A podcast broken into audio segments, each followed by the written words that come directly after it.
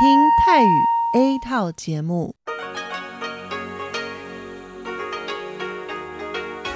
ที่นี่ สถานีวิทยุเรดิโอไต้หวันอินเตอร์เนชันแนล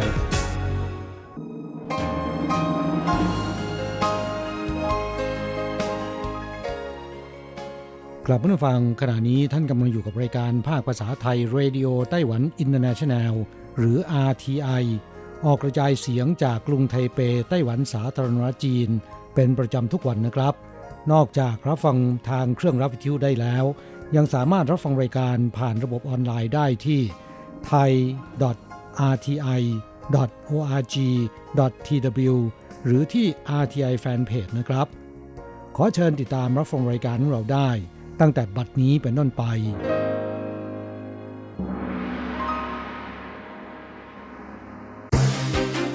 ลำดับแรก ขอเชิญติดตามรับฟัง ข่าวประจำวัน สวัสดีค่ะคุณผู้ฟังที่เคารพ วันนี้ตรงกับวันอาทิตย์ที่ 28 เมษายน พุทธศักราช 2562 ขอเชิญพบกับสรุปข่าวเด่นในรอบสัปดาห์ ข่าวที่น่าสนใจมีดังนี้ค่ะกระทรวงการต่างประเทศไต้หวันประกาศยกเว้นวีซ่าให้ราชอาณาจักรเอสวาตินีพำนักได้สูงสุด 90 วัน เริ่ม 1 มิถุนายนนี้ จากการที่ไต้หวันยึดมั่นบนพื้นฐานของหลักการมอบสิทธิประโยชน์เท่าเทียม และให้ความสำคัญกับประเทศพันธมิตรอย่างราชอาณาจักรเอสวาตินี เมื่อวันที่ 26 เมษายน กระทรวงการต่างประเทศไต้หวันสาธารณรัฐจีนประกาศว่า ตั้งแต่วันที่ 1 มิถุนายนนี้ ผู้ที่ถือหนังสือเดินทางธรรมดาของราชอาณาจักรเอสวาตินี จะได้รับการยกเว้นการตรวจลงตราหรือวีซ่าเดินทางเข้าไต้หวัน โดยสามารถพำนักได้ครั้งละไม่เกิน 90 วัน กระทรวงการต่างประเทศเปิดเผยว่า การมอบสิทธิพิเศษยกเว้นวีซ่าให้ประเทศพันธมิตร ก่อนหน้านี้มีการมอบให้สาธารณรัฐนาอูรู ตูวาลู ประเทศพันธมิตรในละตินอเมริกา และทะเลแคริบเบียน โดยหวังว่าจะช่วยส่งเสริมการแลกเปลี่ยนทางประวัติศาสตร์ การท่องเที่ยว การค้าระหว่างไต้หวัน และทำให้ประชาชนทั้งสองประเทศ มีการแลกเปลี่ยนความเข้าใจและปฏิสัมพันธ์ฉันมิตรที่แน่นแฟ้นยิ่งขึ้น ข่าวต่อไป นายกไต้หวันเผยตรุษจีนปีหน้าหยุดติดต่อกันอย่างน้อย 7 วัน เมื่อวันที่ 26 เมษายน นายซูเจินชางนายกรัฐมนตรีไต้หวันสาธารณรัฐจีนระบุว่า ตั้งแต่ตรุษจีนปี 2563 เป็นต้นไป ช่วงเทศกาลตรุษจีนจะหยุดอย่างน้อย 7 วัน และในอนาคต 10 ปีข้างหน้า จะมีปีที่ตรุษจีนอาจหยุดถึง 10 วัน ซึ่งจะทำให้การจราจรเลื่อนไหลยิ่งขึ้น ประชาชนสามารถพักผ่อนหย่อนใจและเดินทางท่องเที่ยวได้สะดวกยิ่งขึ้นนายกรัฐมนตรีซูเจินชางได้ให้สัมภาษณ์ต่อสื่อมวลชนว่า ปีหน้าจะหยุดก่อนวันสิ้นปีตามปฏิทินจีนหรือวันฉูซี่หนึ่งวัน แล้วใช้วิธีชดเชยวันทำงานในวันเสาร์สัปดาห์อื่นแทน เพื่อให้สัปดาห์เทศกาลตรุษจีนสามารถหยุดยาวติดต่อกันหลายวันได้ ข่าวต่อไป สนามบินเถาหยวนให้บริการไลน์หุ่นยนต์ตอบแชทผู้โดยสารแห่งแรกในเอเชีย เพื่อช่วยแก้ปัญหาของผู้โดยสารได้อย่างรวดเร็วฉับไว เมื่อวันที่ 26 เมษายน บริษัทท่าอากาศยานนานาชาติเถาหยวนเปิดเผยว่า เมื่อเดือนธันวาคมปีที่แล้วท่าอากาศยานนานาชาติเถาหยวน ได้เปิดบัญชีลายอย่างเป็นทางการแอดเถาหยวนแอร์พอร์ต ถือเป็นสนามบินแห่งแรกของเอเชีย ที่ให้บริการหุ่นยนต์ตอบแชทอัตโนมัติ ที่สามารถจัดการตอบคำถามของผู้โดยสารได้อย่างรวดเร็ว ในอดีตทางท่าอากาศยานได้รวบรวมข้อมูล Big Data คำถามจากผู้โดยสารทั้งในและต่างประเทศ จากระบบรับส่งข้อความ Messenger และ Facebook Fanpage เป็นระยะเวลานานหลายปี และพบว่าข้อมูลเที่ยวบิน ปัญหาการตรวจคนเข้าเมืองขาเข้าขาออก สิ่งอำนวยความสะดวกและบริการภายในอาคารผู้โดยสาร เป็นประเด็นคำถามที่มีผู้โดยสารมีข้อสงสัยมากที่สุด จากเดิมที่ใช้พนักงานเป็นคนในการตอบข้อสงสัย ใช้เวลาในการตอบกลับโดยเฉลี่ยหนึ่งชั่วโมง เมื่อเปลี่ยนมาใช้หุ่นยนต์ตอบคำถามอัตโนมัติ สามารถลดเวลาในการตอบกลับเหลือเพียง 2 นาทีเท่านั้น ข่าวต่อไปกระทรวงการต่างประเทศเผย ปีนี้มีผู้สนับสนุนให้ไต้หวันเข้าร่วม WHA มากขึ้น การประชุมสมัชชาอนามัยโลกหรือ WHA ครั้งที่ 72 ซึ่งจะจัดขึ้นตั้งแต่วันที่ 20 พฤษภาคม 2562 ต่อเนื่องกันเป็นเวลา 8 วันณกรุงเจนีวา สวิตเซอร์แลนด์นั้น ทางกระทรวงการต่างประเทศไต้หวันสาธารณรัฐจีนเปิดเผยว่ากำลังเร่งดำเนินงานตามแผนที่วางไว้อย่างแข็งขัน จนถึงตอนนี้พลังสนับสนุนจากนานาชาติมีมากขึ้นกว่าหลายปีที่ผ่านมานายเฉินจินหลงผู้อำนวยการแผนกองค์การระหว่างประเทศ กระทรวงการต่างประเทศไต้หวันกล่าวว่า กลุ่มประเทศพันธมิตรไต้หวันได้ทยอยยื่นหนังสือต่อองค์การอนามัยโลกหรือ WHO เพื่อเรียกร้องให้ไต้หวันเข้าไปมีส่วนร่วมกับการประชุมสมัชชาอนามัยโลกครั้งนี้ ในฐานะของผู้สังเกตการ และรวมถึงเข้าไปมีส่วนร่วมในการประชุมวาระเสริมอื่น ๆ ที่ WHA จัดขึ้น ซึ่งหวังว่าข้อเรียกร้องดังกล่าวจะบรรลุเป้าหมายโดยเร็ว ข่าวต่อไปกรมบังคับคดีเร่งติดตามการจ่ายค่าปรับกรณีเมาแล้วขับได้แล้วกว่า 46 ล้านเหรียญไต้หวัน กรมบังคับคดีกระทรวงยุติธรรมไต้หวันเปิดเผยว่า ขณะนี้ทางสำนักงงานของกรมทั้ง 13 แห่งทั่วประเทศ ได้เร่งดำเนินการลงโทษการจ่ายค่าปรับของผู้กระทำความผิดกรณีเมาแล้วขับ โดยปีนี้จนถึงวันที่ 28 กุมภาพันธ์ มีคดีเมาแล้วขับรวมทั้งสิ้น 2948 คดี มีผู้ที่ต้องรับผิดชอบภาระผูกพันต่อบทลงโทษตามกฎหมายรวมทั้งสิ้น 18,432 คนแบ่งตามเขตปฏิบัติงานของกรมบังคับคดีสูงสุด 3 อันดับแรกได้แก่ 1. เมืองซินจู 3,085 คน 2. เมืองเกาสง 2,021 คน และ 3. นครนิวไทเป 1,922 คน สถิติล่าสุดจนถึงวันที่ 15 เมษายน 2562 พบว่ามีการจ่ายค่าปรับรวมแล้วทั้งสิ้น 46ล้าน734,740 เหรียญไต้หวัน ข่าวต่อไป วัดหลงซานจะหยุดการจุดเทียนตั้งแต่เดือนพฤษภาคมนี้เป็นต้นไป จากกรณีการเกิดไฟไหม้ที่มหาวิหารนอตเทอร์ดามอายุ 850 ปีกลางกรุงปารีสประเทศฝรั่งเศส วัดหลงซานซึ่งเป็นวัดเก่าแก่ของกรุงไทเป จึงพิจารณาจากปัจจัยด้านการอนุรักษ์สิ่งแวดล้อมกับความปลอดภัย โดยประกาศระงับการจุดเทียนภายในวัดของประชาชนทั่วไป ตั้งแต่เดือนพฤษภาคม 2562 เป็นต้นไป โดยในอนาคตอาจจะเปลี่ยนมาใช้การจุดเทียน LED แทน พร้อมกันนี้ทางวัดยังได้ประกาศว่าจะไม่มีการจำหน่ายเทียนไขภายในวัดอีก และห้ามประชาชนพกเทียนไขเข้ามาจุดเองภายในบริเวณวัดด้วย ข่าวต่อไป ผู้นำไต้หวันย้ำสหรัฐกำลังใช้ปฏิบัติการที่เป็นรูปธรรมสนับสนุนไต้หวันประธานาธิบดีไช่อิงเหวินผู้นำไต้หวันสาธารณรัฐจีน กล่าวขณะให้การต้อนรับนายทอมมี่ฮิกส์ประธานร่วมคณะกรรมการแห่งชาติพรรครีพับลิกันของสหรัฐ โดยขอบคุณสมัชชาผู้แทนพรรครีพับลิกัน ที่ได้บรรจุกฎหมายว่าด้วยความสัมพันธ์ไต้หวัน และคำมั่น 6 ประการไว้ในหลักการของพรรค เป็นการย้ำจุดยืนสนับสนุนไต้หวันของสหรัฐ ซึ่งสหรัฐกำลังใช้ปฏิบัติการที่เป็นรูปธรรมสนับสนุนไต้หวัน ผู้นำไต้หวันระบุว่า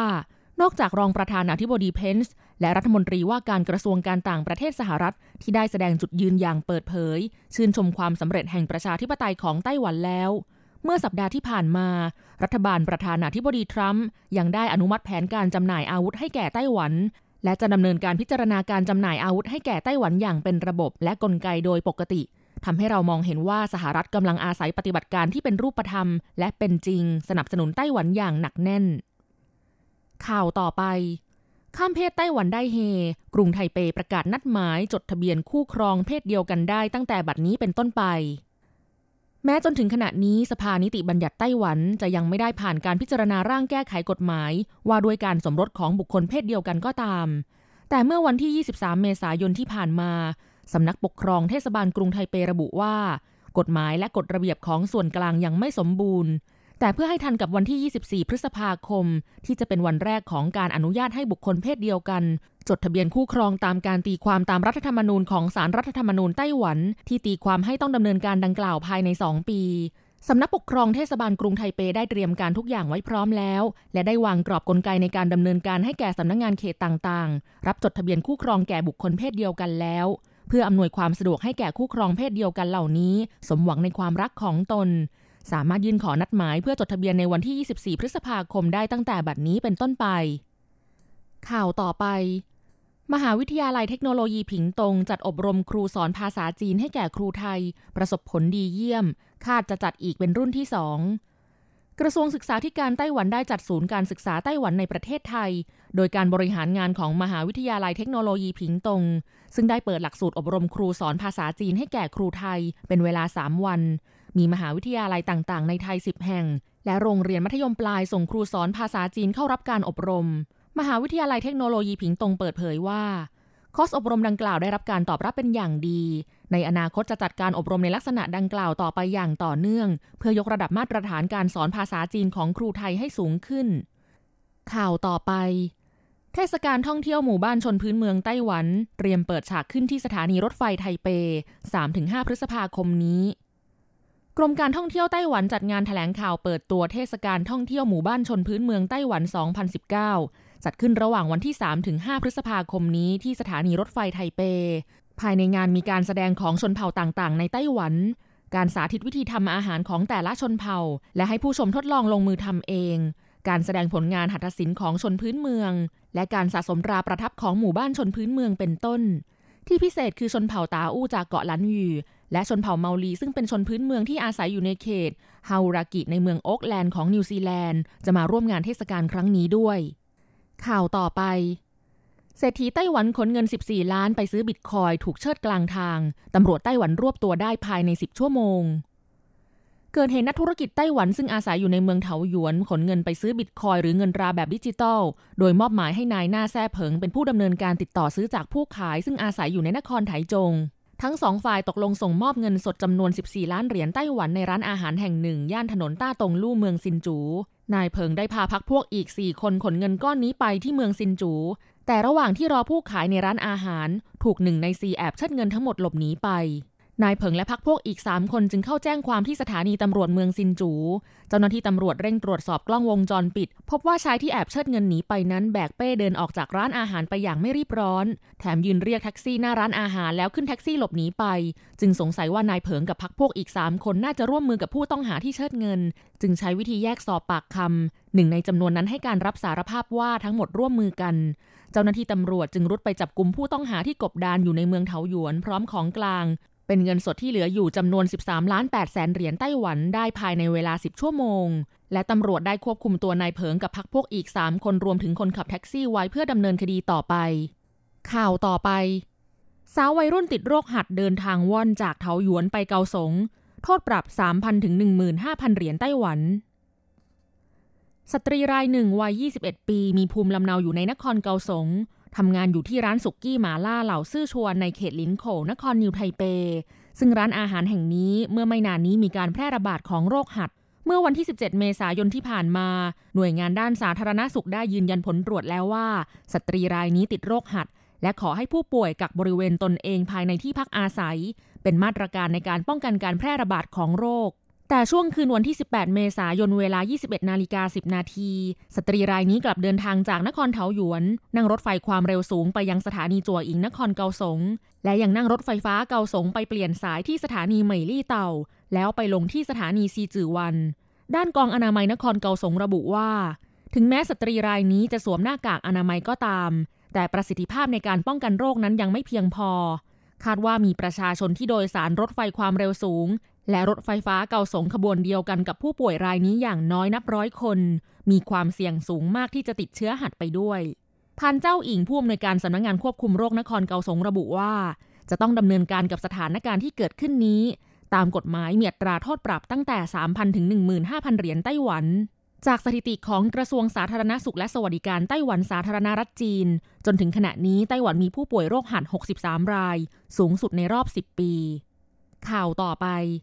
สภานิติบัญญัติผ่านร่างกฎหมายวาระแรก ขับรถไม่ให้ทางผู้พิการทางสายตา ปรับสูงสุด 7,200 เหรียญไต้หวัน เมื่อวันที่ 22 เมษายน คณะกรรมาการคมนาคมสภานิติบัญญัติไต้หวันสาธารณรัฐจีน ลงมติผ่านกฎหมายวาระแรก ในอนาคต หากผู้ขับขี่ไม่ให้ทางแก่ผู้พิการทางสายตา มีโทษปรับสูงสุด 7,200 เหรียญไต้หวัน นอกจากนี้หากนำสิ่งของไปกอง วาง หรือทิ้งบนทางข้ามของคนเดินเท้า หรือกีดขวางการจราจร มีโทษปรับสูงสุด 6,000 เหรียญไต้หวัน สสวังหลงจางกล่าวว่า สภาพการจราจรในไต้หวันมีความวุ่นวาย มักเกิดอุบัติเหตุจากการที่รถยนต์และรถจักรยานยนต์ ไม่ให้ทางผู้พิการทางสายตาอยู่บ่อยครั้ง ตนได้พิจารณากฎหมายของแต่ละประเทศ และเสนอให้แก้ไขกฎหมายโดยเพิ่มการลงโทษผู้ขับขี่ หากพบคนเดินเท้าที่ถือไม้เท้าขาว ซึ่งเป็นสัญลักษณ์สากลของคนตาบอดทั่วโลก หรือผู้พิการทางสายตาที่มีสุนัขนำทาง แต่ไม่ขับรถให้ทางก่อน จะมีโทษปรับตั้งแต่ 2,400 ถึง 7,200 เหรียญไต้หวัน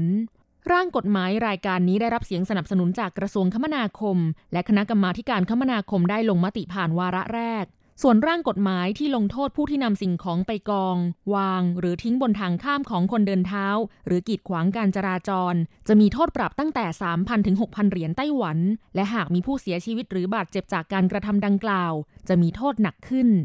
จบช่วงของสรุปข่าวเด่นในรอบสัปดาห์รายงานโดยดิฉันการจยากริชยาคมค่ะ อะไรกำลังฮอตอะไรที่ว่าฮิต เราจะพาคุณไป ติดดาว ติดตามกระแสความนิยมผ่านเรื่องราวของคนยุคใหม่ในไต้หวัน เพื่อเปิดโลกทัศน์และมุมมองใหม่ๆ ของคุณได้ในรายการฮอตฮิตติดดาวสวัสดีค่ะ ขอต้อนรับคุณผู้ฟังเข้าสู่รายการฮอตฮิตติดดาวกับดิฉันดีเจอันโกการจยากริชยาคมค่ะ เรื่องราวที่จะพาคุณผู้ฟังไปติดดาวในสัปดาห์นี้นะคะ เป็นกระแสฮอตฮิตของการเปิดอบรมคอร์สเกี่ยวกับสัตว์เลี้ยงค่ะ นั่นเป็นเพราะว่าสมัยนี้นะคะ คนไต้หวันเองเนี่ยก็นิยมเลี้ยงสัตว์เลี้ยงเปรียบเสมือนลูก หรือที่ภาษาจีนเรียกว่าเหมาไหจื่อแปลว่าลูกที่มีขนนะคะ คุณผู้ฟังทราบไหมคะว่า คนไต้หวันเนี่ยเขาเลี้ยงสัตว์เลี้ยงกันมากมายขนาดไหน จากสถิติของคณะกรรมการการเกษตรไต้หวันสาธารณรัฐจีน มีคนไต้หวันเลี้ยงสุนัขและแมว รวมกันทะลุ2ล้าน5แสนตัวค่ะ ถ้าดูจากประชากรไต้หวัน 23 ล้านคน สัดส่วนเกิน 1 ใน 10 เลยนะคะ โดยเฉพาะอย่างยิ่งคนเลี้ยงแมวค่ะ มีอัตราเพิ่มสูงขึ้นอย่างรวดเร็วมากนะคะ เพราะเมื่อเทียบสถิติ จากปี 2556 ไปจนถึงปี 2560 นะคะ ในช่วงระยะเวลาเพียง 5 ปี ทั่วไต้หวันมีแมวที่เป็นสัตว์เลี้ยงเพิ่มขึ้นจาก 300,000 ตัวเพิ่มขึ้นเป็น 730,000 ตัวค่ะ อัตราเพิ่มสูงขึ้นถึง 143เปอร์เซ็นเลยทีเดียว และเมื่อเทียบสถิติใน 5 นครใหญ่นะคะ ปรากฏว่านครไถหนานในช่วง 4 ปีมานี้มีอัตราเพิ่มสูงขึ้นถึง 1 เท่าตัว ส่วนนครไถจงมีอัตราเพิ่มสูงขึ้น 65เปอร์เซ็นแสดงให้เห็นว่าคนไต้หวันเป็นทาสแมวกัน เพิ่มสูงอย่างรวดเร็วมากนะคะ โดยเฉพาะ 2 นครที่ว่านี้ ด้วยกระแสการเลี้ยงสัตว์เลี้ยงเพิ่มขึ้นมากขนาดนี้นี่แหละค่ะทำให้สถาบันการศึกษาหลายแห่งนะคะ มีการตอบรับกับกระแสนี้ โดยการเปิดคอร์สอบรม ความรู้เกี่ยวกับสัตว์เลี้ยงค่ะ และได้รับความสนใจเป็นอย่างมาก มีหลากหลายวิชาให้เลือกตามความสนใจของผู้เลี้ยงนะคะ อย่างเช่นที่มหาวิทยาลัยเหวินฮว่าค่ะ ได้เล็งเห็นถึงสภาพสังคมของไต้หวันที่เข้าสู่สังคมผู้สูงอายุและเด็กเกิดใหม่น้อยนะคะทำให้ผู้คนนิยมเลี้ยงสัตว์เลี้ยงไว้เป็นเพื่อน แล้วก็ยกสถานะให้เปรียบเสมือนลูกหรือคนในครอบครัว คนเลี้ยงก็ยิ่งดูแลเอาใจใส่ สัตว์เลี้ยงเหล่านี้เหมือนกับเป็นลูกในอุทธรก็ว่าได้นะคะ ทางมหาวิทยาลัยก็เลยเปิดคอร์สอบรม ความรู้เกี่ยวกับสัตว์เลี้ยง ซึ่งก็มีให้เลือกเรียนอย่างหลากหลายเลยนะคะ ตามความต้องการความสนใจของผู้เรียนค่ะ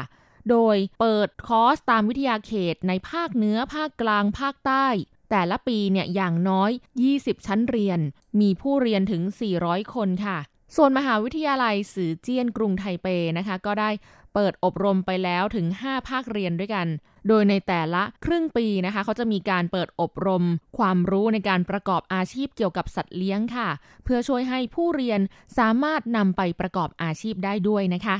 ทางด้านสมาคมอาหารและเครื่องใช้ของสัตว์เลี้ยงไต้หวันสาธารณรัฐจีน ระบุว่า ตลาดในการจำหน่ายสินค้าเกี่ยวกับสัตว์เลี้ยงภายในประเทศ มีโอกาสทางธุรกิจมูลค่าสูงถึง 50,000 ล้านเหรียญไต้หวันเลยทีเดียวค่ะ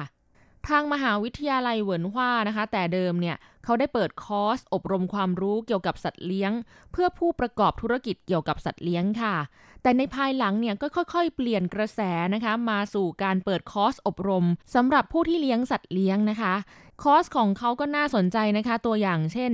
คอร์สการถ่ายภาพสัตว์เลี้ยง คอร์สเรียนรู้พฤติกรรมสัตว์เลี้ยง คอร์สโภชนาการอาหารสัตว์เลี้ยง หรือแม้กระทั่ง คอร์สวิธีการดูแลสัตว์เลี้ยงที่สูงอายุนะคะ ก็คือน้องหมาน้องแมวที่แก่แล้ว ผู้เลี้ยงจะมีวิธีการปฏิบัติดูแลเขา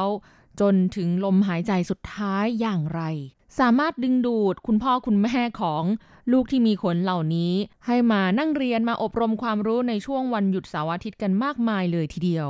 แสดงให้เห็นว่าคนไต้หวันนี่เขารักลูกมากจริง ๆนะคะ ในเมืองไทยเนี่ยยังไม่ค่อยได้ยินนะคะว่ามีคอร์สประเภทนี้ คือคอร์สถ่ายภาพสัตว์เลี้ยงเนี่ยอาจจะมี เพราะว่าบางทีเนี่ยก็เป็นการถ่ายภาพแล้วนำไป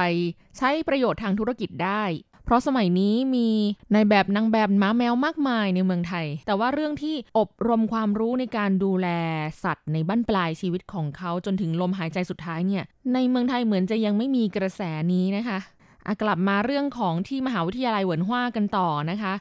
ทางอาจารย์ที่สอนคอร์สอบรมเกี่ยวกับพฤติกรรมของสัตว์เลี้ยงนะคะ ระบุว่า ปัจจุบันนี้ในไต้หวัน ผู้คนที่เลี้ยงน้องแมวนะคะ ส่วนใหญ่เนี่ย มักจะมีอายุน้อยลงเรื่อยๆ คือเป็นวัยรุ่นหรือว่าเป็นเด็กๆ อะไรอย่างนี้ แต่ว่าก็มีคุณพ่อคุณแม่ที่มีลูกซึ่งอยู่ในวัยที่เขาออกไปใช้ชีวิตของตัวเอง คุณพ่อคุณแม่ไม่ต้องประครบประงมดูแลแล้ว ก็เกิดอาการเหงาค่ะ ลูกไม่อยู่ด้วยนะคะกลายเป็นว่าต้องไป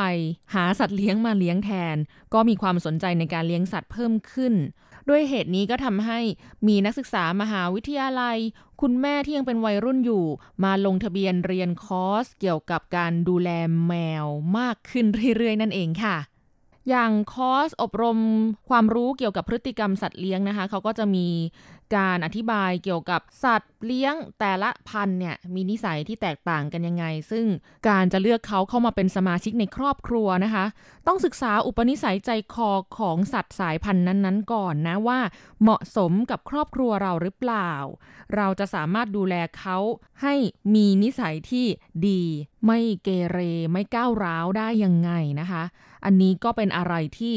ต้องศึกษาก่อนที่คุณจะไปซื้อสัตว์มาเลี้ยง เพราะไม่อย่างนั้นดูแค่หน้าตาว่าเออมันหน้าตาน่ารักดีแต่สุดท้ายแล้ว นิสัยของเขามันเข้ากับครอบครัวไลฟ์สไตล์ในการใช้ชีวิตของคุณไม่ได้ อย่างนี้ก็เป็นอะไรที่น่าสงสารนะคะ ทั้งเจ้าของสัตว์เลี้ยงแล้วก็ตัวสัตว์เลี้ยงเอง เพราะอย่างบางพันก็ชอบออกไปเล่นนะคะทำกิจกรรมอะไรข้างนอก แต่ว่า ถ้าเป็นบางพันอะชอบอยู่บ้านอยู่นิ่งๆ ก็มีคือก็ต้องดูว่าเหมาะสมกับไลฟ์สไตล์ของคนเลี้ยงด้วยหรือเปล่า เพื่อที่จะได้อยู่ด้วยกันแล้วมีทั้งความสุขทั้งคนเลี้ยงแล้วก็สัตว์เลี้ยงนะคะ แล้วก็ดีต่อสุขภาพของสัตว์เลี้ยงเองด้วย เขาก็จะได้ไม่เครียด เกิดอาการป่วยขึ้นมาได้ ซึ่งอาจารย์เขาก็มีคำแนะนำนะคะ ในการที่นำสัตว์เลี้ยงเข้ามาที่บ้านเป็นครั้งแรก โดยเฉพาะน้องแมวนะคะ อันนี้เนี่ยเขาบอกว่าอย่าไปจับตัวไปแตะต้องตัวเขาไปกอดไปอะไรตั้งแต่ต้น เพราะว่าแมวยังไม่ชิน มันอาจจะกลัว มันอาจจะขู่ข่วนหรือกัดเราได้นะคะ เพราะฉะนั้นต้องใจเย็นๆค่ะสำหรับการเลี้ยงแมวและพาเขาเข้าบ้านเป็นครั้งแรก ต้องให้เวลาเขาในการปรับตัวกับสถานที่สภาพแวดล้อมใหม่ซะก่อนนะคะ ซึ่งอันนี้เนี่ยแตกต่างจากน้องหมาโดยสิ้นเชิงเลยแหละค่ะที่ถ้ายิ่งเราไปกอดไปสัมผัสเขาเนี่ยน้องหมาจะยิ่งดีใจ เวลาเอากลับบ้านครั้งแรกก็เอาไว้ที่พื้นได้เลย คือ ถ้าหากว่าเอาน้องแมวเข้ามาในบ้านนะคะ เขาบอกว่าต้องทำเหมือนกับว่าเขาอะ เป็นเทพ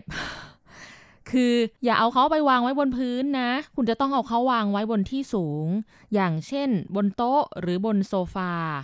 แล้วก็ให้เขารู้สึกคุ้นเคยกับสัมผัส กลิ่นภายในบ้านก่อน แล้วคุณก็ค่อยๆ ยื่นมือออกไปนะคะ ให้เขาดม เขาก็จะชินคุ้นชินกับกลิ่นของคุณ แล้วก็จะเริ่มให้ความสนิทสนมมากขึ้นทีละนิดทีละนิด คือการปฏิบัติกับแมวเนี่ยเป็นอะไรที่ซับซ้อนนะคะเราเปรียบเสมือนทาสของเขาเป็นทาสแมวก็ว่าได้ค่ะ อาจารย์บอกว่า ปัญหาที่พบบ่อยนะคะเกี่ยวกับการเลี้ยงแมวนั่นก็คือ 1. การจัดการการขับถ่ายของแมว 2. คือการทำอย่างไรไม่ให้แมวมากัดมางับตัวเรางับมืองับขาเรา และ 3. คือการจัดการกับแมวที่ร้องไม่หยุดค่ะผู้ที่ไปเรียนนะคะก็จะได้รับทราบวิธีการแก้ไขปัญหาจัดการกับเรื่องเหล่านี้ที่เป็นปัญหาหหลักๆ ที่พบบ่อยสำหรับการเลี้ยงแมว ส่วนอีกคอร์สหนึ่งที่น่าสนใจนะคะสำหรับคนที่ชอบถ่ายรูป และตอนนี้ก็ได้รับความนิยมมาก นั่นก็คือการถ่ายรูปสัตว์เลี้ยงค่ะ การถ่ายภาพแมว โอ้โห เป็นอะไรที่ถ่ายยากมาก เพราะว่าถ้าถ่ายไม่เป็นไม่รู้เทคนิคนะคะ น้องแมวเนี่ยเขาไม่มีทางที่จะหันมาให้กล้องได้กดชัตเตอร์ ภาพออกมาสวยๆได้ง่าย ๆ มันอินดี้ค่ะ มันไม่ยอมให้คุณถ่าย แต่ถ้าคุณไปอบรมจากคอร์สนี้นะคะเขาก็มีการแนะนำเทคนิคอย่างที่สรุปมาเล่าสั้นๆ ก็คือเขาบอกว่า อย่าไปพยายามที่จะบังคับให้เขาหันมามองกล้องนะคะ คุณจะต้องใช้วิธีการหลอกล่อ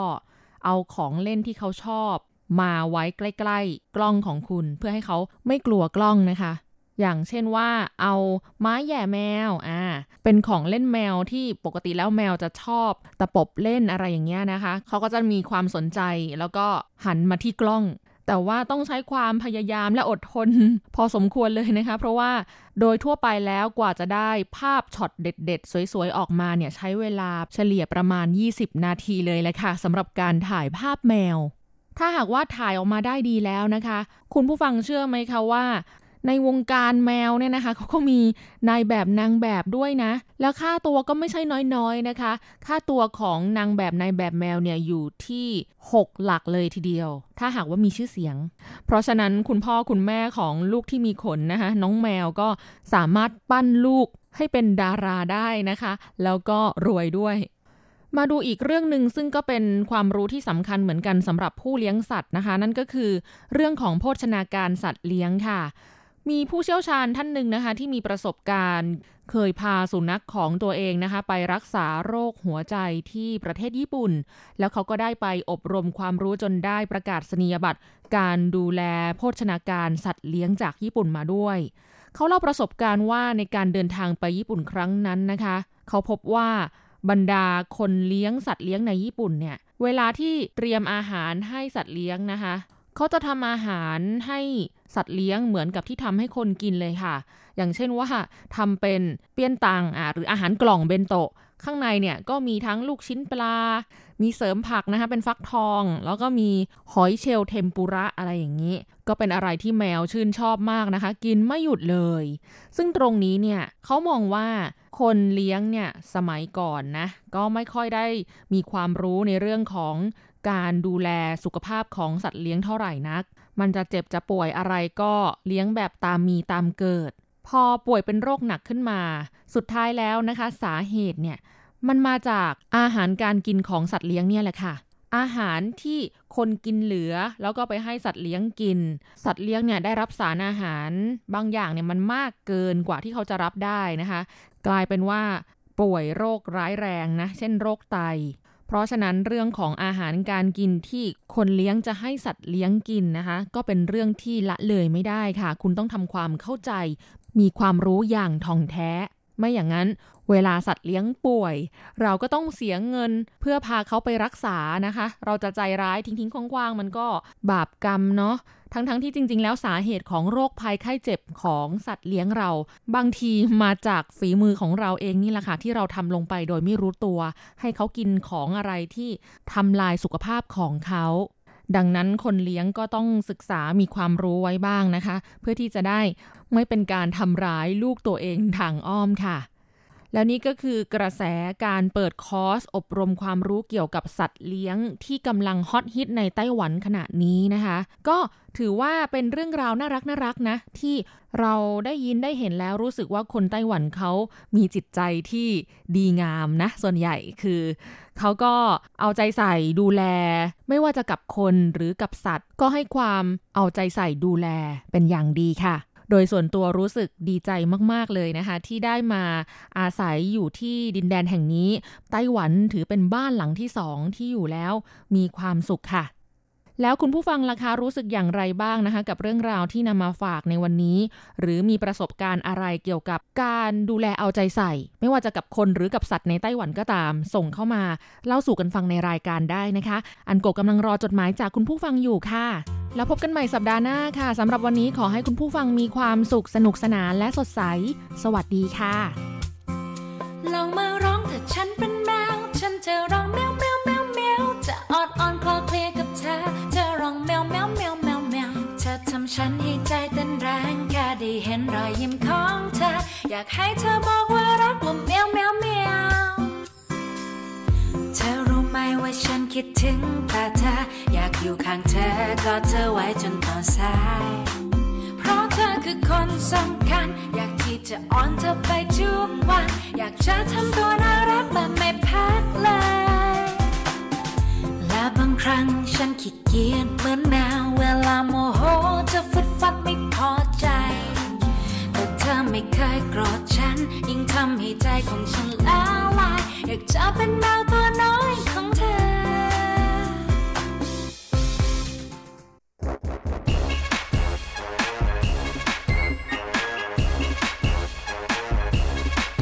โยโยโยโยโยขาขาขาเมาทั้งหลายล้อมวงกันเข้ามา ได้เวลามาสนุกกันอีกแล้ว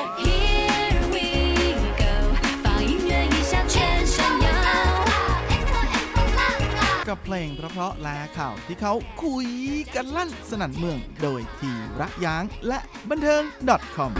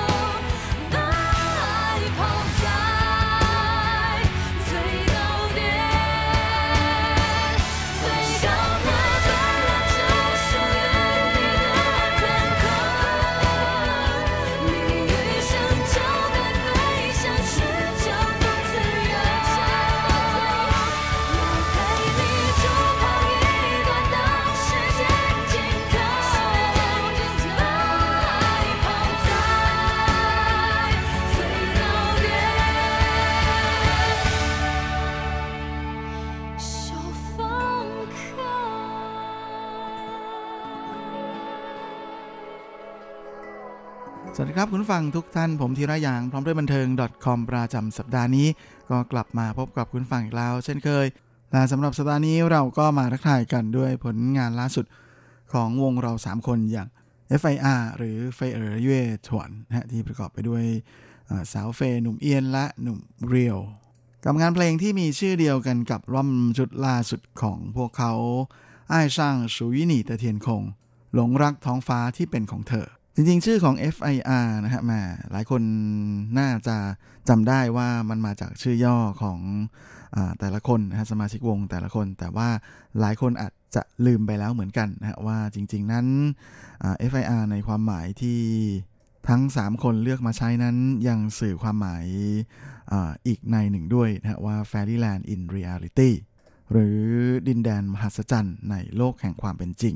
ซึ่งหลายคนอาจจะยังไม่ทราบด้วยซ้ำนะว่าจริงๆ ชื่อของพวกเขาตอนที่เซ็นสัญญากับต้นสังกัดเพื่อที่จะเตรียมออกร้องเพลงนะฮะก็คือ KIR นะฮะ Kiss in Reality จุมพิษแห่งความเป็นจริงนะฮะซึ่งทางต้นสังกัดนั้นไม่ชอบนะฮะก็เลยเปลี่ยนมาใช้เป็นตัว F ที่หมายถึงตัวย่อของสาวเฟนะฮะหนุ่มเอียน แล้วก็หนุ่มเรียวแทน กับชื่อวงดั้งเดิมของพวกเขานะฮะที่ตั้งขึ้นตั้งแต่ตอนแรกเริ่มเดิมทีเลยทีเดียวนะอยากจะนำเอาความมหัศจรรย์ทางดนตรีนะฮะมานำเสนอในโลกแห่งความเป็นจริง จริง ๆ FIR เกือบจะไม่ได้ใช้ชื่อนี้แล้วนะครับ เพราะว่าสาวเฟยเธอเซ็งอยู่นานทีเดียวกับการตั้งชื่อวง ก่อนที่จะมีการพูดคุยถกเถียงกันนานมากเลย ระหว่างพวกเขากับต้นสังกัดนะฮะเพราะ อาจจะ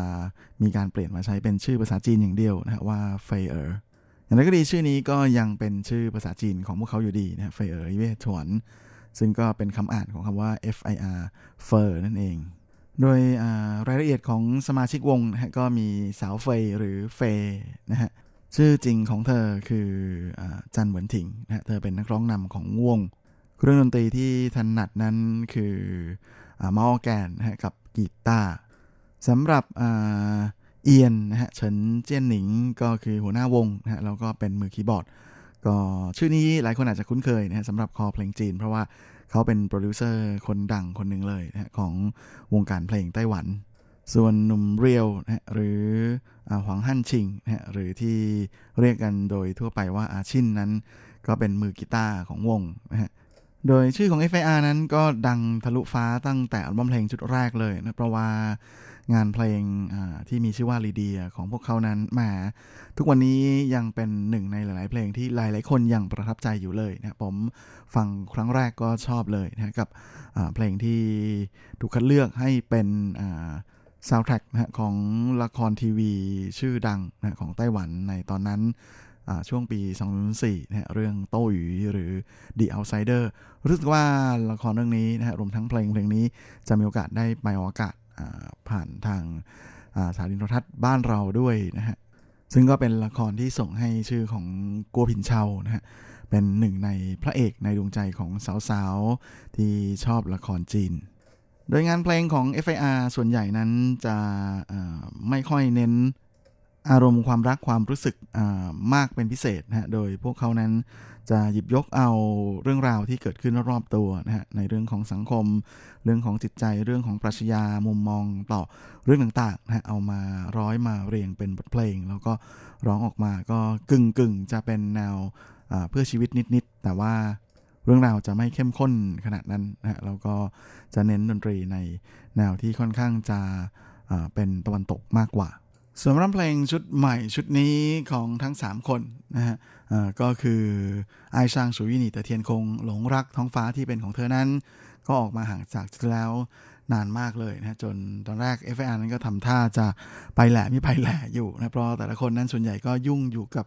งานของตัวเองนะฮะแล้วก็หันมาออกร้องเพลงเดี่ยวนะที่เป็นของตัวเองกันไปพักใหญ่ ๆ เลย โดยร้องเพลงชุดนี้ก็เป็นงานเพลงในชุดที่8นะฮะของพวกเขาในช่วง 15 ปีที่ผ่านมา แล้วก็เหมือนทุกครั้งที่ผ่านมานะที่ร้องเพลงของ FIR นั้นก็จะมักมีส่วนช่วยกระตุ้นให้คนอย่าลืมความรักและความหวังฮะอายุซีว่างโดยแม้ว่าสังคมในปัจจุบันนั้นสำหรับคนรุ่นใหม่แล้วก็จะเปลี่ยนไปด้วยปัญหานะฮะอย่างเช่นการ อัตราคนว่างงานที่สูงนะเงินเดือนที่ที่ต่ำในขณะที่ราคาบ้านก็พุ่งสูงเรื่อยๆ จนทำให้เกิดเป็นกลุ่มที่เขาเรียกกันว่าชิงผินจูนะที่หมายถึงกลุ่มจนตั้งแต่เด็ก หรือยังมีกลุ่มที่เรียกได้ว่าขอเก็บตัวเองอยู่ในบ้านนะยอมตกงานดีกว่าที่ต้องไปเป็นทาสรับใช้บริษัท แล้วก็ได้เงินเดือนนิดเดียวนะฮะอย่างที่เขาเรียกกันว่าหนีเธอจูนะฮะหรือยังมีกลุ่มที่เขาเรียกกันว่าเป็นเขินเหล่าจูนะก็คือกินของเก่าชื่อก็บอกอยู่แล้วนะก็คืออเป็นคนที่เติบโตแล้ว เป็นผู้ใหญ่แล้วบรรลุนิติภาวะแล้ว แต่ยังให้พ่อแม่เลี้ยงนะฮะรวมไปจนถึงยังมีอีกหลาย ๆ กลุ่มนะที่เกิดขึ้นเพราะว่าปัญหาต่างๆ ในยุคปัจจุบันจนทำให้ยุคนี้กลายเป็นยุคที่เรียกกันว่าเหมือนชื่อใต้นะเป็นยุคแห่ง ความอึดอัด ซึ่งจริงจะว่าไปแล้วนะฮะปัญหาในยุคปัจจุบันนี้มันก็ไม่ได้เพิ่งจะเกิดขึ้นนะแต่มันเกิดขึ้นมานานแล้วตั้งแต่ยุคปี 1020 มาถึง 30 นะฮะที่เราคนรุ่นใหม่เราวัยรุ่นนั้นก็ไม่รู้ว่าชีวิตจะเดินไปทางไหนจะเดินไปยังไงดีนะก็เลยทำให้เกิดเป็นความท้อถอยนะแล้วก็ท้อแท้ขึ้นมา แน่นอนว่า FIR เขาก็เลยอยากที่จะให้กำลังใจนะกับคน รุ่นใหม่ที่เหมือนกับจะหมดหวังนะฮะให้กลับมาลุกขึ้นยืนขึ้นใหม่ แล้วก็เดินล่าเดินหน้าไล่ล่าหาความฝันของตัวเองนะก็เลยกลายมาเป็นอัลบั้มเพลงชุดนี้นะฮะที่มาออกมาห่างจากชุดแล้วถึง 6 ปีเลยทีเดียวตามโปรเจกต์ยักษ์ของ FIR นะที่มีชื่อว่ามัวรือชิงชุน ที่หมายถึงชีวิตไว้ใสในวันสิ้นโลก และเพลงโปรโมทของรอบชุดนี้ก็คือเพลงที่มีชื่อเดิมกับอัลบั้มนั่นเองนะฮะเป็นงานเพลงที่อาชินหรือหนุ่มเรียวแห่ง FIR นะฮะบอกว่าเป็นหนึ่งใน 3 เพลงนะที่เราแต่งเพลงไปน้ำตาไหลพลากไป ก็คือแต่งเพลงไปด้วยร้องไห้ไปด้วยนั่นเองนะก็คือเพลงแรกคืออีชื่อเดอไม่เห่าความสวยงามที่หายไปนะ อีกเพลงหนึ่งเพลงที่ 2 คือว่าเหมือนเธออ้ายรักของเราและเพลงที่ 3 ก็คือเพลงนี้แหละอ้ายช่างชูยหนี่เตอเทียนคง หลงรักท้องฟ้าที่เป็นของเธอ ซึ่งเพลงนี้ก็ได้นักเขียนเนื้อเพลงคนดังที่ทำงานร่วมกับ FIR มาอย่างเหยียนหวินหนงที่หยิบเอาคอนเซปที่ว่าความสูญเสียไม่ใช่ความพ่ายแพ้นะฮะเอามาใช้เป็นแนวคิดหลักในการเขียนเนื้อเพลงของเพลงเพลงนี้ออกมานะได้พูดถึง ชีวิตของคนเรานะฮะที่แม้ว่าสิ่งต่างๆ รอบข้างนั้นจะเปลี่ยนแปลไป จนทำให้เกิดเป็นปมขึ้นภายในใจนั้นนะฮะก็เหมือนกับชีวิตเส้นทางชีวิตของคนเรานะฮะที่จะต้องเดินต่อไปเรื่อย ๆ แล้วก็จะเกิดปฏิสัมพันธ์กับคนรอบข้างนะฮะแม้ว่าไม่ว่าจะชอบหรือไม่ก็ตาม ไม่ว่าจะเป็นความรักเราหว่างคนในครอบครัวนะฮะ การให้ความช่วยเหลือซึ่งกันและกันของมิตรสหาย การคอยค้ำชูอีกฝ่ายหนึ่งของคู่ชีวิตคู่คิดที่อยู่ข้างกาย ทุกๆอย่างต่างก็มีความผูกพันแล้วก็สัมพันธ์กัน หากแต่ว่าชีวิตนี้ก็หนีไม่พ้นการแยกจาก ซึ่งเหตุผลในการแยกจากต่างๆ นั้น ก็เป็นอะไรที่เราคาดไม่ถึง แล้วก็ควบคุมมันไม่ได้ แม้ว่าจะมีความอะไรอาวรมากมายเพียงใดก็ตาม สิ่งที่เราทำได้ก็คือเพียงแค่การกล้าที่จะะเผชิญหน้ากับมันเรอาชินแห่ง FIR ก็ได้เคยพูดถึงเพลงนี้เอาไว้นะฮะบอกว่าไม่มีใครที่จะอยู่กับเราเคียงข้างเราไปได้ตลอดทั้งชีวิต แต่ว่าเราจะทำยังไงจะปรับสภาพจิตใจยังไงให้ไปเผชิญหน้ากับปัญหาที่เกิดขึ้นเมื่อจะต้องพบกับการจากลาใครเคยคงอยู่ ใครเคยจากลา เราทำได้เพียงรู้สึกขอบคุณที่เธอมา สิ่งต่างๆ หรือคนที่เคยเดินอยู่เคียงข้างเรามาโดยตลอดนั้น ก็มิอาจจะอยู่เป็นเพื่อนเราได้อีกต่อไป แต่ว่าในจิตใจของเราก็ยังคงระลึกถึงคิดถึงสิ่งต่างๆ และคนเหล่านั้นอยู่เสมอ ดังนั้นเราก็สามารถที่จะนำเอาความรู้สึกของอ้างว้างที่เกิดจากการจากลานี้นะมากลายเป็น พลังเป็นแรงบันดาลใจ ให้เราเดินหน้าต่อไป ไปยังดินแดนที่เป็นแฟรี่แลนด์ในจิตใจของเรา แน่นอนว่าไฟอาก็หวังว่าเพลงชุดนี้จะออกมาเป็นที่ถูกใจแฟนๆของพวกเขาทุกคน หลังจากนี้เราก็มาพักฟังเพลงกันสักครู่นะแม่พอดีว่าช่วงนี้ก็มีละครทีวีที่กำลังดังมาก ๆ แล้วก็เพิ่งจะอวสานจบไปนะอย่างโอเวนวีเออร์เตอร์จี้หลี ระยะห่างระหว่างเรากับความชั่ว ซึ่งแหมเรตติ้งพุ่งสุด ๆ เลยทีเดียวนะฮะก็เลยอยากจะหยิบเอางานเพลงที่เป็นซาวด์แทร็กนะเพลงประกอบละครทีวี เรื่องนี้มาฝากกันนะกับ งานเพลงที่มีชื่อว่าเปียร่างหัวโจเหวียดอย่าให้ฉันเดินไปใกล้ จากเสียงร้องของหลินยิวเจีย整个世界在腐烂，腐烂的都与我无关。这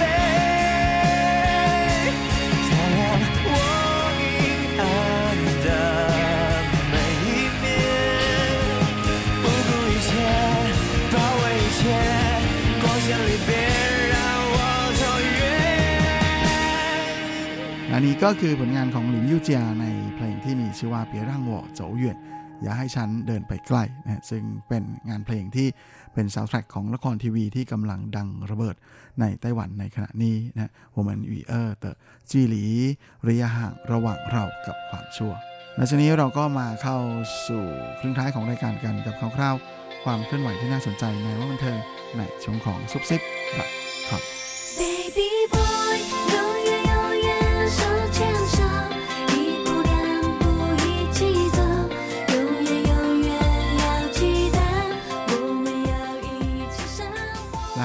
และสำหรับซุปซิปคอมประจำสัปดาห์นี้ก็เช่นเคยกับข่าวคราวความเคลื่อนไหวที่น่าสนใจในบันเทิงแบบจีนๆนะฮะและสำหรับ สัปดาห์นี้เราก็มาเริ่มเมาส์กันที่ข่าวคราวของเจ้าหนุ่มคนดังที่เติบโตมาจากเวทีประกวดนักร้องหน้าใหม่ ชื่อดังอย่างวันมิลินสตาหรืออเจ้าจีซิงหวังตาเต้านะฮะนั่นก็คือหนุ่มหลินยูเจียที่ผมเพิ่งหยิบเอาผลงานของเขามาฝากคุณฟังเมื่อตะกี้นี้นี่เองนะฮะโดยล่าสุดนั้นก็มีข่าวของเจ้าตัวนะฮะเกี่ยวกับคำถามที่ว่าเขาจะ ออกจากต้นสังกัดเก่านะค่ายหวาเหยียน หรือ HIM International หรือเปล่า โดยล่าสุดนั้นเจ้าตัวนะก็ได้ไปเป็น mentor นะในรายการ前进校园产学交流ก็คือโครงการความร่วมมือร่วมนะระหว่างภาคอุตสาหกรรม และภาคการศึกษาของ金曲国际音乐节 นะก็คือเทศกาลดนตรี Golden Melody Award ซึ่งเมื่อช่วงสุดสัปดาห์ที่ผ่านมานั้นเขาก็ได้มีโอกาสไปพูดคุยนะกับเรา นักเรียนที่ศึกษาอยู่ในภาควิชาที่เกี่ยวกับดนตรีนะของมหาวิทยาลัย ในระดับมหาวิทยาลัยนะซึ่งเจ้าตัวก็ได้บอกเล่าประสบการณ์นะในการทำงานและแน่นอนนะด้วยความที่เจ้าตัวนั้นก็เป็นคนที่มีพรสวรรค์ค่อนข้างมากนะก็เลยทำให้ก่อนหน้านี้มีข่าวลือออกมาเยอะทีเดียวนะฮะว่าเขาจะออกจากต้นสังกัดปัจจุบันอย่าง HIM International นะซึ่งเมื่อถูก ถามคำถามนี้ลินยูเจียตอบกลับแบบหมาเสียดสีทีเดียวนะฮะว่าแหมถามแบบนี้ก็เหมือนดูถูกกันชัดๆเลยนะเนี่ยโดยลินยูเจียนั้นปัจจุบันถือเป็นพี่ใหญ่ของค่ายหวาเยียนหรือ HIM เลยทีเดียวนะฮะล่าสุดนั้นที่มีข่าวลือนี้ออกมาก็เป็นเพราะว่า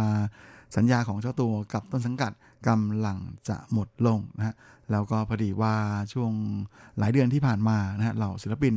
ของฮิมนั้นก็มา ย้ายค่ายหรือผันตัวเองออกมากลายเป็นศิลปินอิสระนะตั้งบริษัทเอเจนซี่บริษัทผู้จัดการส่วนตัวของตัวเองกันเป็นทิวแถวเลยและพอถูกคำถามถูกถามอะไรแบบนี้เนี่ยเจ้าตัวก็ตอบแบบอารมณ์ดีทีเดียวนะว่าอ้าวทำไมล่ะแต่ก่อนไม่เห็นมาสนใจอะไรเขาเลยนะฮะมาทำไมตอนนี้ถึงได้กลับมาสนใจเขาแล้วอะไรประมาณอย่างนั้น อย่างไรก็ดีเจ้าตัวเขาก็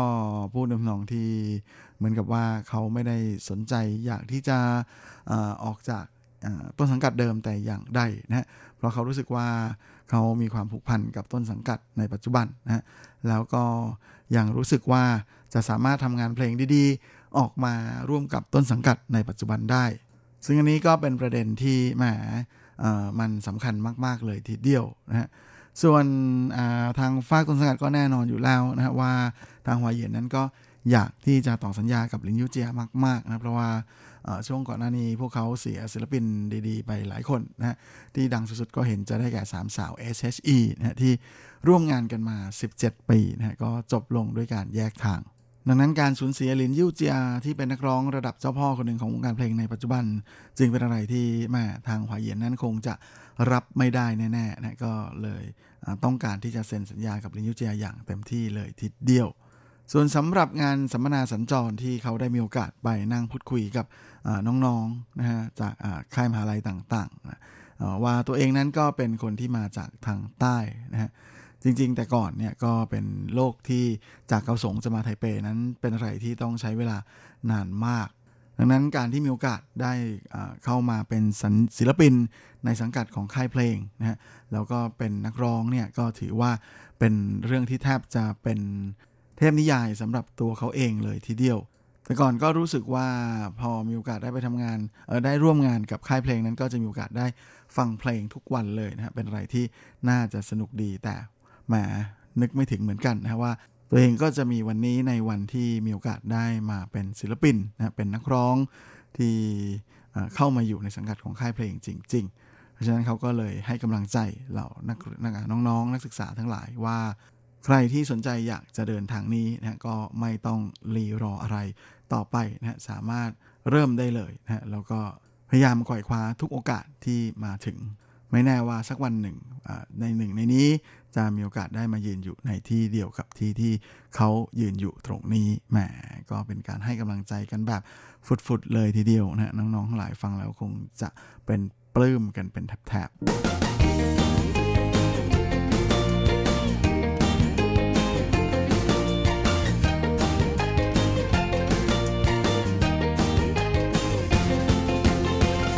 อีกข่าวนึงนี้มาดูกันที่ข่าวคราวของขวัญใจโอตะไต้หวันกันบ้างนะฮะ AKB 48 ทีม TP ก็ออกซิงเกิลล่าสุดออกมานะฮะกับงานเพลงที่มีชื่อว่าลุยเฉาตี้ช่างเตอฉีจี ความมหัศจรรย์บนพื้นหญ้าสีเขียว ซึ่งแหมทั้ง 5 สาวของ AKB 48 ทีม TP นะก็มีเฉินชื่อยะแล้วก็ยังมีหลิวเจี๋ยหมิง หลินเจี๋ยซิน เจิ้งจายู่และ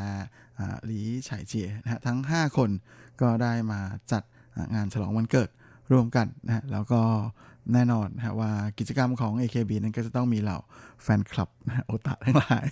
มาร่วมกันฉลองด้วยนะพร้อมกันนี้ก็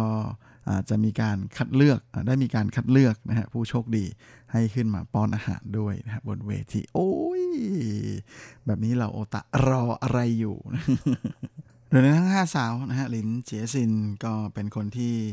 บอกว่าเธอชอบมาก ๆ เลยนะฮะ กับเซอร์ไพรส์ในช่วงวันเกิด โดยจำได้ว่าเมื่อปีที่แล้วเนื่องจากว่าแหมยังมีปัญหาในเรื่องของการฝึกซ้อมนะฮะที่มันไม่เป็นไปตามคาดนะฮะ แถมยังถูกครู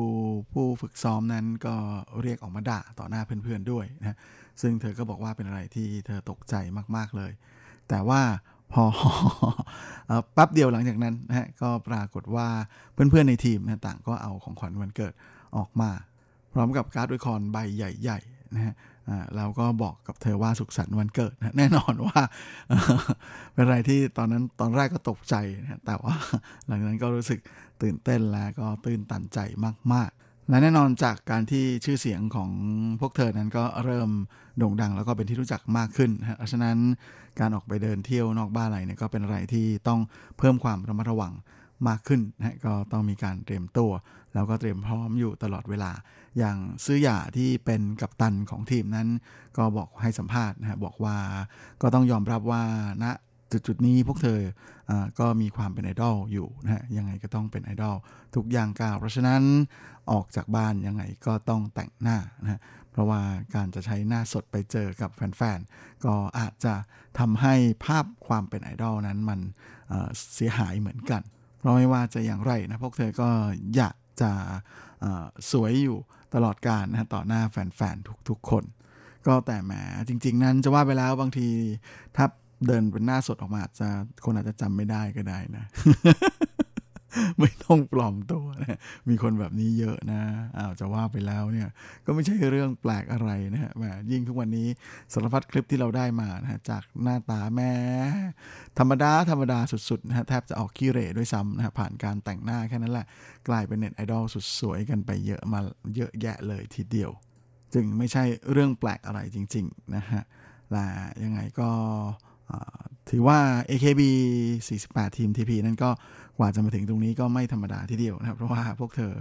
ได้เหมือนเหมือนกับเจอปัญหามาเยอะทีเดียว โดยเฉพาะช่วงก่อนจะออกบัมเพลงออกซิงเกิลแรกนั้นนะฮะแทบจะหมดโอกาสหมดอนาคตไปเลยก็ได้ เพราะต้นสังกัดจู่ๆก็เกิดล้มละลายกระทันหันนะฮะ นะมันถึงต้นสัตว์ที่จะทำตอนแรกจริงๆ จะชื่อว่าทีม TPE 48 ด้วยซ้ำนะฮะแต่ว่าพออมีปัญหาเรื่องเงินเงินทองทองนะของพังผู้ใหญ่เนี่ยก็เลยทำให้เด็กๆแหมตอนแรกก็นึกว่าจะได้เป็นไอดอลได้เป็นดารา ก็โดนพับไปนะฮะล่าสุดแหมก็ยังดีที่ทางญี่ปุ่นนั้น กลับมายื่นมือช่วยแล้วก็เข้ามาทำงานต่อนะฮะจนได้โอกาสออกกำลังเพลงในที่สุดนะฮะอย่างที่เราได้ฟังกันไปนะฮะแหมก็เป็นอะไรที่ถือเป็น ประสบการณ์ที่ อืม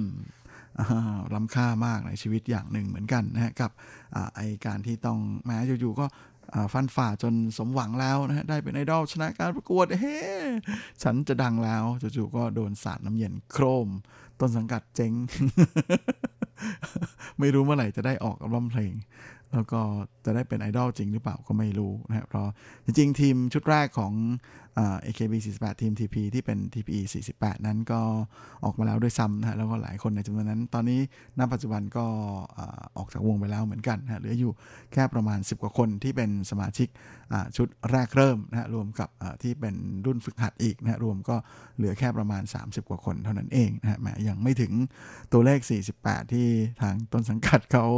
ตั้งเอาไว้เลยทีเดียวนะฮะลาถามปีนี้ก็ได้ประกาศมาแล้วด้วยว่าจะไม่มีการสอบคัดเลือกนะฮะจะไม่มีการรับสมัครเด็กใหม่เข้าวงด้วยนะฮะก็เลยเป็นอะไรที่อืมเชื่อว่ายังคงต้องตุ้มตุ้มต่อมต่อมกันอีกต่อไปนะแต่ณจุดจุดนี้การมีโอกาสได้ออกซิงเกิลเพลงใหม่ก็น่าจะเป็นอะไรที่โอเคมาก ๆ แล้วสำหรับสาว ๆ ของ AKB48 ทีม TP ครับและเวลาของรายการสัปดาห์นี้ก็หมดลงอีกแล้วนะผมก็คงจะต้องขอตัว ขอลาไปก่อนด้วยเวลาเพียงเท่านี้เอาไว้เราค่อยกลับมาพบอีกครั้ง อาทิตย์หน้าเช่นเคยในวันและเวลาเดียวกันนี้ ส่วนสำหรับวันนี้ก็ขอพรให้คุณฟังทุกท่านนั้น โชคดีมีความสุข สุขภาพแข็งแรงแข็งแรงกันทุกนาทุกคนเฮ้งๆและสวัสดีครับ不 向全世界传开。